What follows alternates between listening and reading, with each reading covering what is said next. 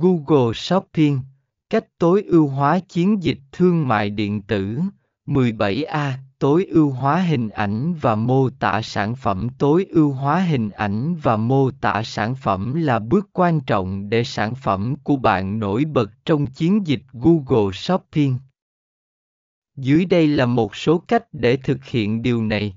Sử dụng hình ảnh chất lượng cao. Hãy đảm bảo rằng hình ảnh sản phẩm của bạn đủ sắc nét và chất lượng. Hiển thị sản phẩm ở góc nhìn khác biệt và thực tế để thu hút sự chú ý của khách hàng.